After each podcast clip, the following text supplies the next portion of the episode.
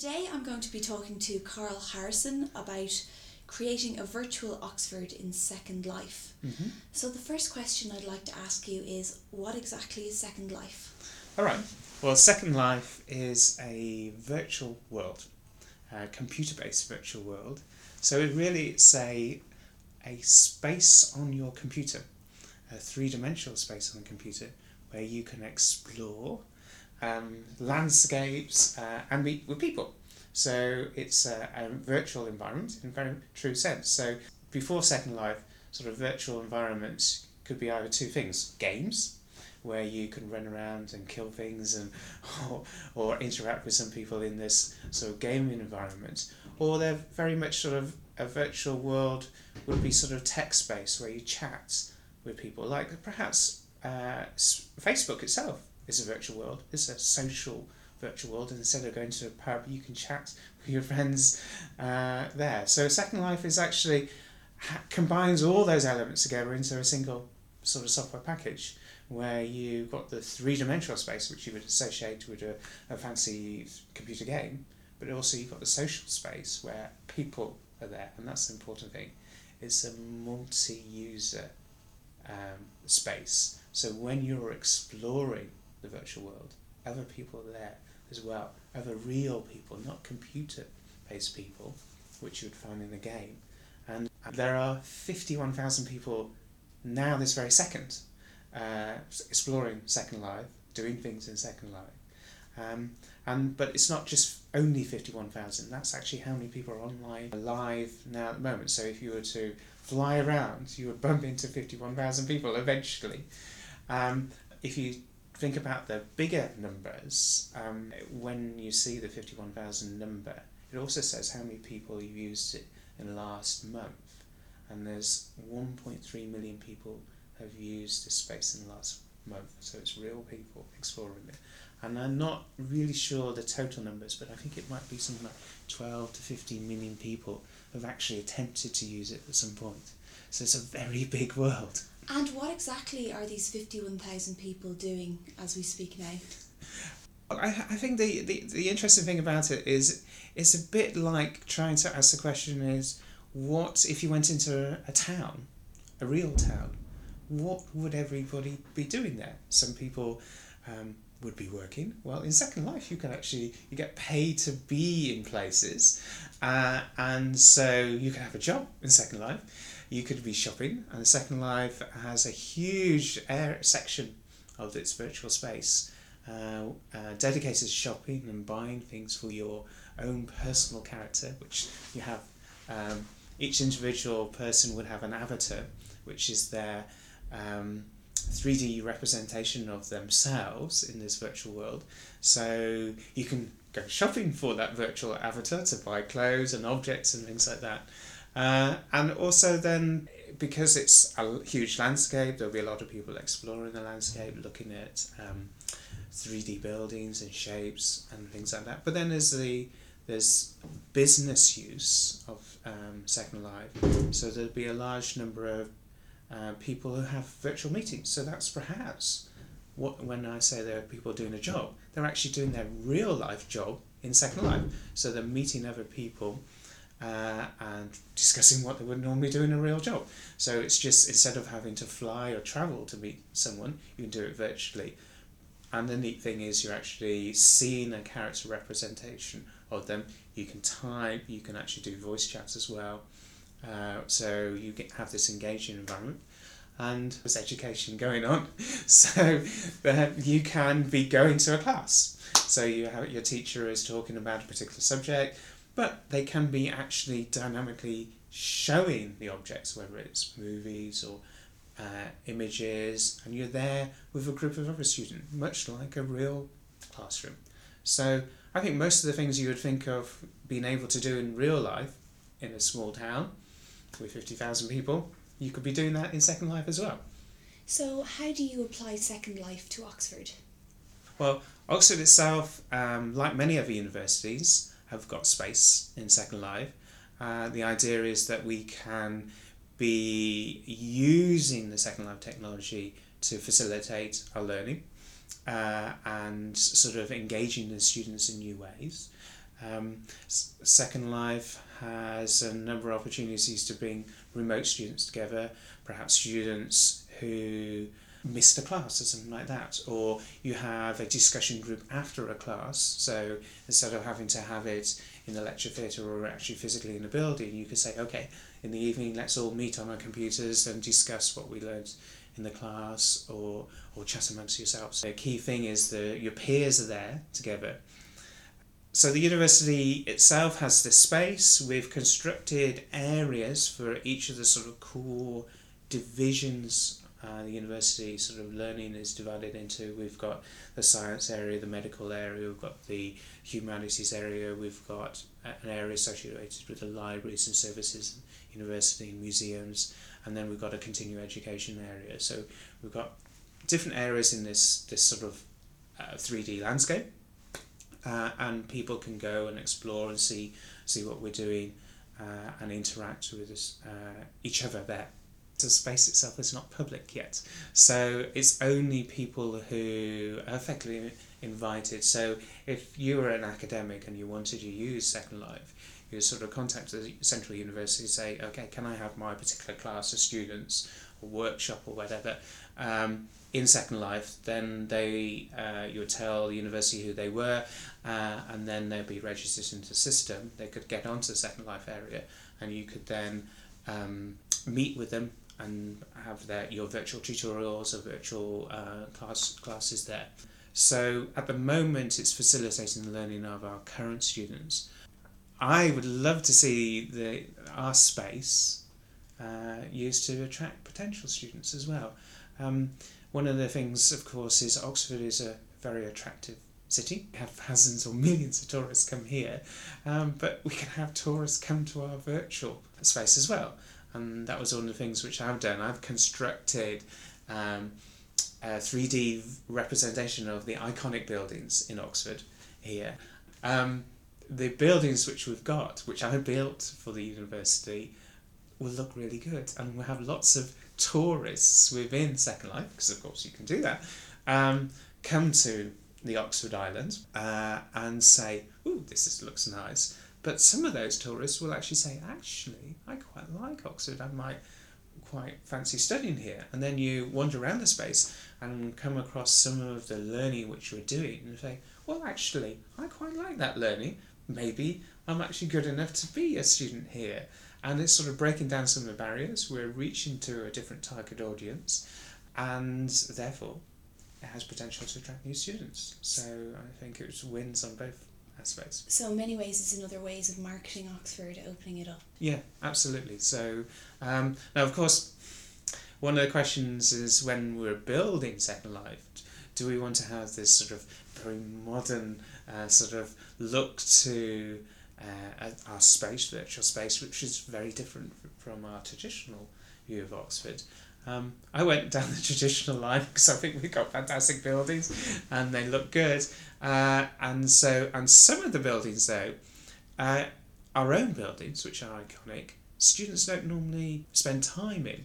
For example, the Sheldonian Theatre, which is one of the, the major buildings, tourist building in Oxford.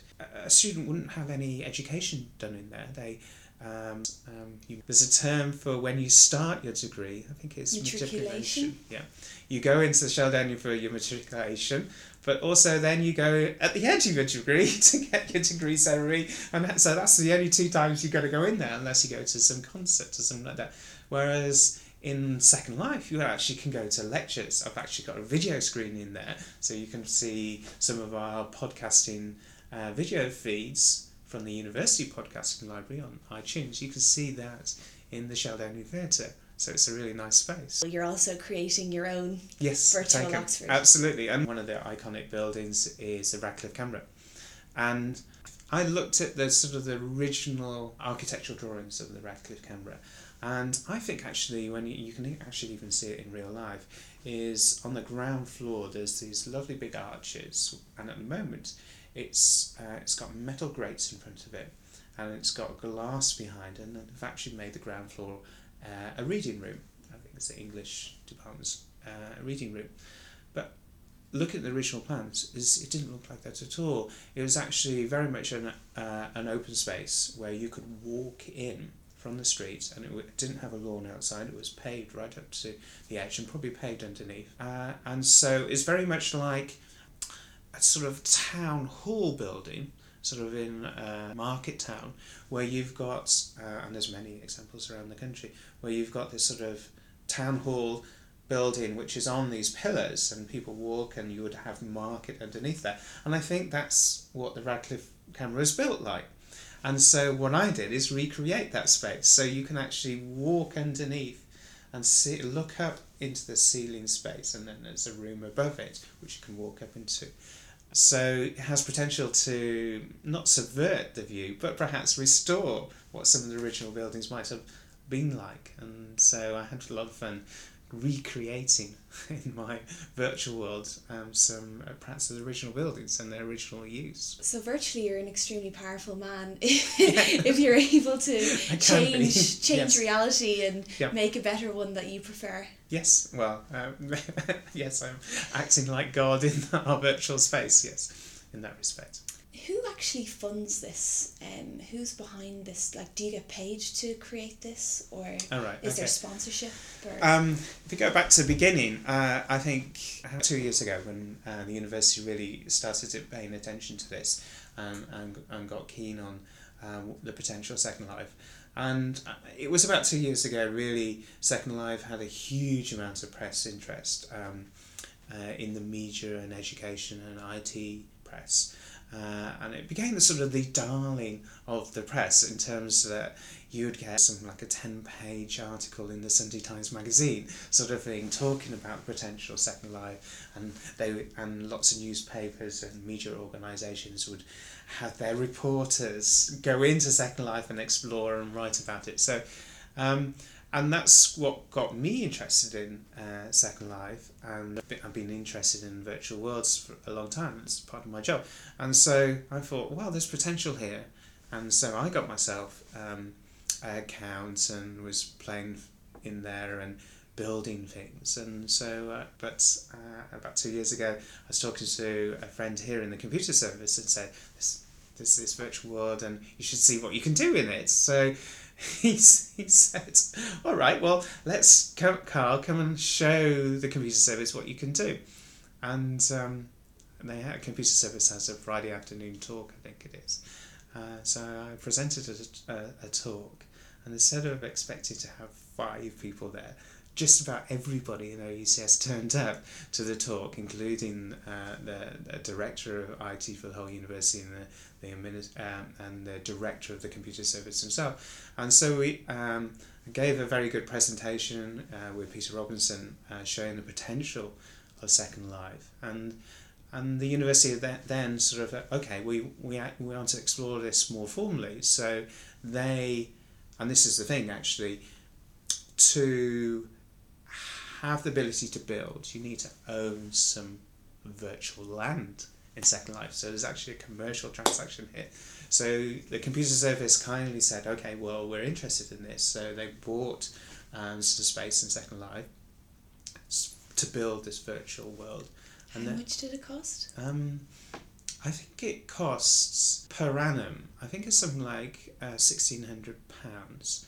Now that sounds a lot of money, but when you think of having a, a virtual chat system, a virtual conferencing system, a virtual streaming media system, a virtual 3D world, virtual programming thing, all bundled together into one package actually turns out to be really quite cheap uh, because the costs of a lot of software packages to, to do that is really expensive. Um, so it's actually quite affordable. But uh, but there's a problem there. yes, you can buy this land, but then it's empty, a flat piece of land. So the um, computer service thought, well, we need to populate this with some space.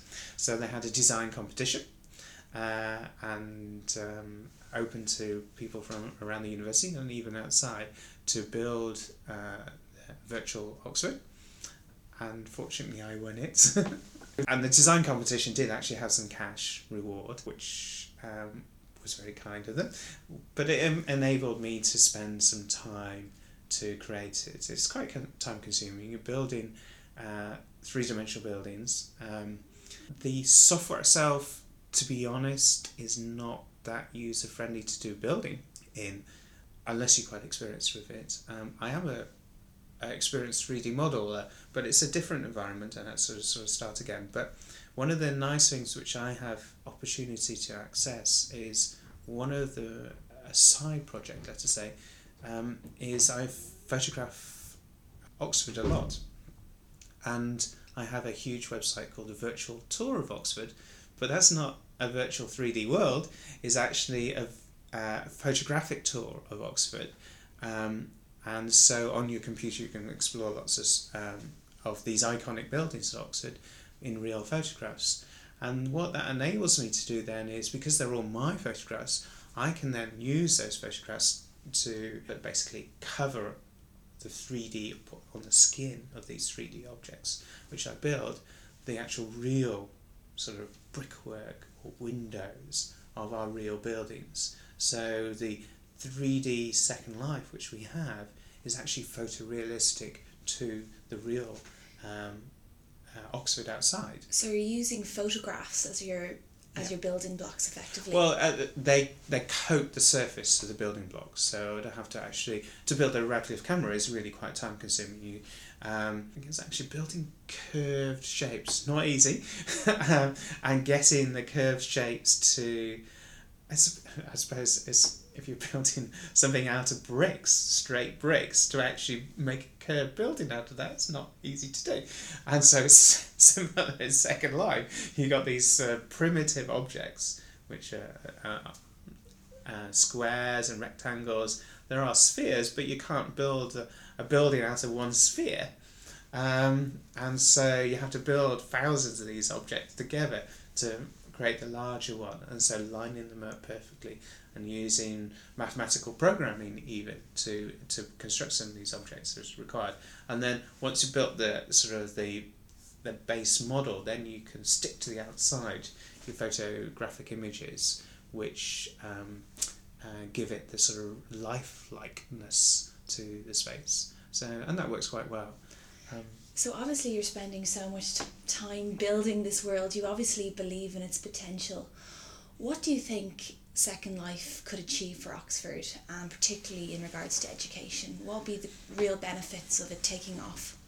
Um, really, the focus is engaging your students in the education and uh, trying to uh, teach to them. And there are a number of ways you can do that. One is there's a whole section of the le- learning which would go on in any other university and obviously at Oxford is the your interaction with your peers, that discussion. Uh, and Second Life facilitates that.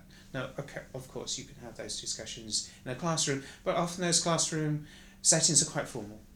Uh, whereas Second Life has the potential of being much more informal, allowing, let's say, the shy I, I, I, I hate saying this too much, but it has potential of having the person who's perhaps more shy in a, a formal setting been able to be open up. Now, of course, the opposite can occur that the, the person who are computer phobic uh, and are afraid of using this. Well, of course, this is not going to replace our learning. It's just a way of facilitating the learning. And if you can engage a handful of students well, and you weren't engaging them before. That has potential. So it's the discussion, the communication. That's very much a major thing about Second Life is is the community there. But because it also has this three dimensional side, it has this particular programming language in there. To use Second Life to visualize things which you don't normally see in the classroom you present something on the screen or on a overhead projector on a blackboard, um, this is a 2D, two dimensional surface. Whereas Second Life, we've got the three dimensional world where your character uh, can explore through it, and um, you have the ability to build objects, um, which people wouldn't normally see. Um, and so in my own subject, um, what I've been doing is building three dimensional molecules. Um, now, of course, you can have software to build three normal computer software to build three dimensional molecules, but actually the way you manipulate things in um, in software is very different to how you can manipulate them in Second Life because in Second Life you can actually pick something up and move it, and and if you're thinking about the future, this this has some really interesting things. Is one area of the future is interfacing computers with real life. In and what that means is you can film yourself manipulating an object, but in real life, uh, on a computer screen, what you're seeing is a different representation of the object. So, for example, if you are filming that sphere, and my in my own subject uh, of chemistry, what you can do is have molecules. So in your hand, you can have plastic models. Okay, that's not too exciting. But on a computer screen, you can be showing the attractive forces between those molecules. So you can move them together, and on this computer screen, you can see the bonding which is happening. And now, then, you, what you can do is start to think, but what we can do is have uh, another layer on it is called augmented reality. So w- what's happening there is you actually can physically feel resistance or attraction of objects which a computer is simulating. So now all that's quite complicated to do, but Second Life, because it's a three dimensional world, we can manipulate things in that three dimensional world, has the potential to make that technology much more accessible, much easier.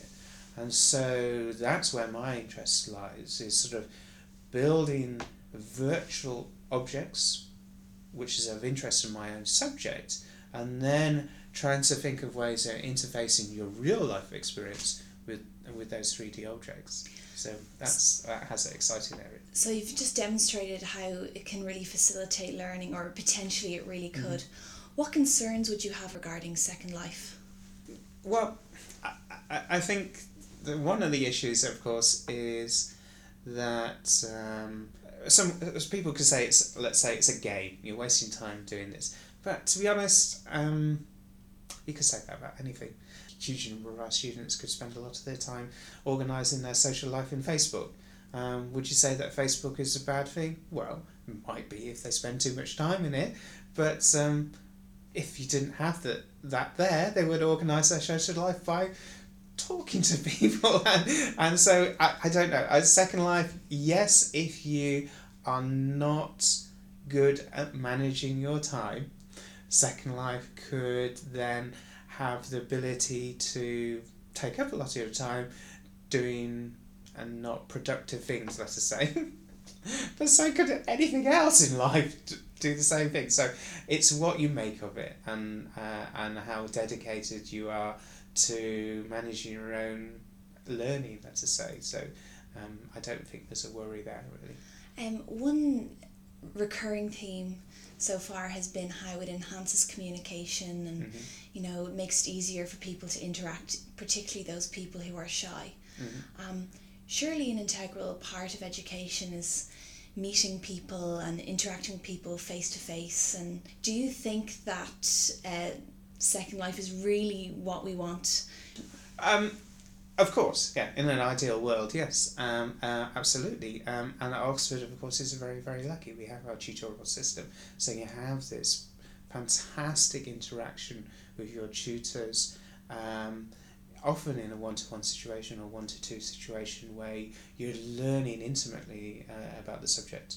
Uh, but often in perhaps if you're designing a new course which is not embedded into the Oxford tutorial system, you, you have difficulty sort of timetabling the space or even the, the tutors to interact um, with the students and sort of on that level. Whereas um, Second Life has the ability to sort of replicate a little bit of that one to one contact, things like that. Yeah, I, I think, yes, in an ideal world, everyone would learn in the Oxford tutorial method. Um, and of course, we're very lucky here we are uh, learning in that way. Many other universities can't afford the, the, the cost of tutoring at that level is incredibly high. Um, and so Second Life has a way of reducing that cost in, in part and um, by get, getting people to collaborate together in this computer based system. Um, I, th- I think the thing is, I'm not saying it's going, ever going to replace it. I think it's just a another way of facilitating interactions. Uh, and you can make it really engaging by um, having extra animations or extra, extra multimedia in, embedded into it. But um, it's just another way of doing the education, I think. I, I'm, I'm, I'm never going to say that computers replace anything we do.